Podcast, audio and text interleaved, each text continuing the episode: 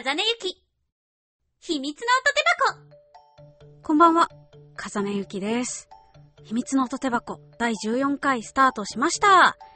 2018年もいよいよ終わりに近づきまして、皆様にとって今年はどんな年だったでしょうか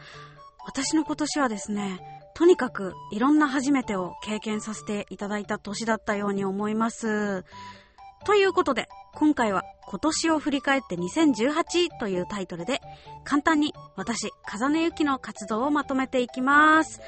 2018年、まあ、前半、大怪我をしましてですね、お休みした期間も4ヶ月くらいですかね、あったんですけど、それまでに収録した作品がどんどん公開されまして、実は去年末ゲームを2本撮ってたりですとか、今年に入ってからも、あの、怪我の直前まで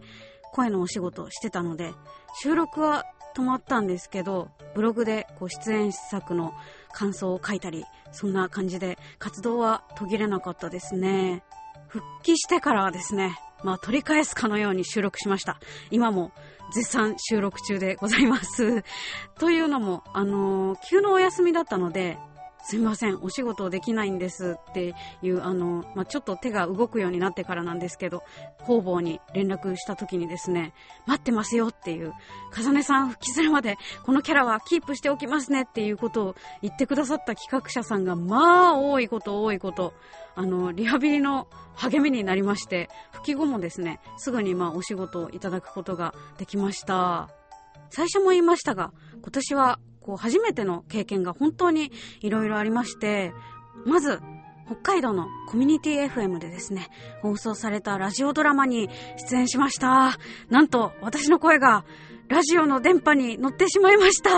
めちゃくちゃ嬉しかったです。リアタイで聞いて、あの、感想くださった方なんかもいまして、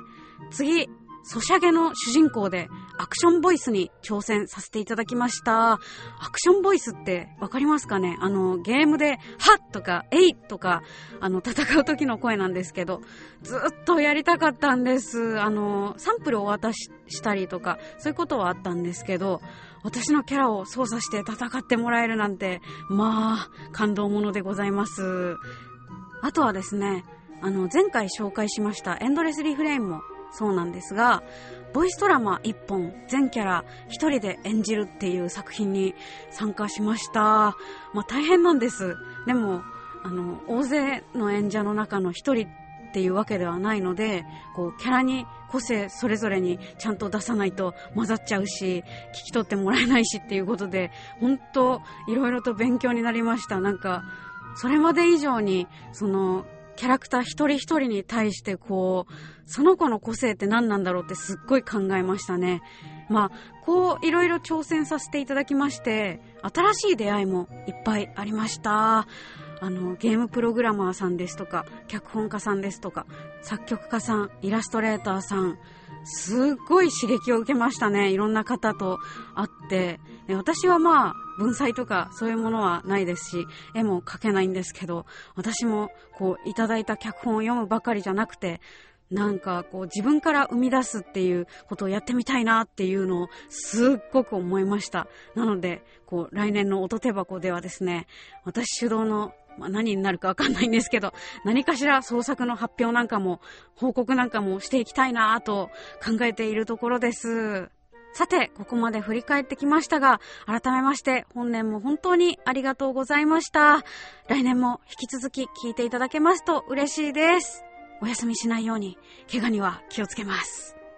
次回は、作活メモページ1というタイトルで、あの、さっき言ってたですね、何かしらの創作発表、報告をしたいなと思っております。頑張ろう。この番組ではあなたからのお便りをお待ちしております。メールアドレス、音、アットマーク、ひまらじ .com、oto、アットマーク、himaraji.com までお気軽にお送りください。スマホゲーム、TOS、インビジブルデスティニー、ミキト役、ボイスドラマ、101小節目のフェルマータ、ネスミバイオリンしずる役、恋人エッチ始めました、早瀬葵役など出演しております。チェックいただけますと嬉しいです。それではお時間です。ここまでのお相手は、風根ゆきでした。良いお年を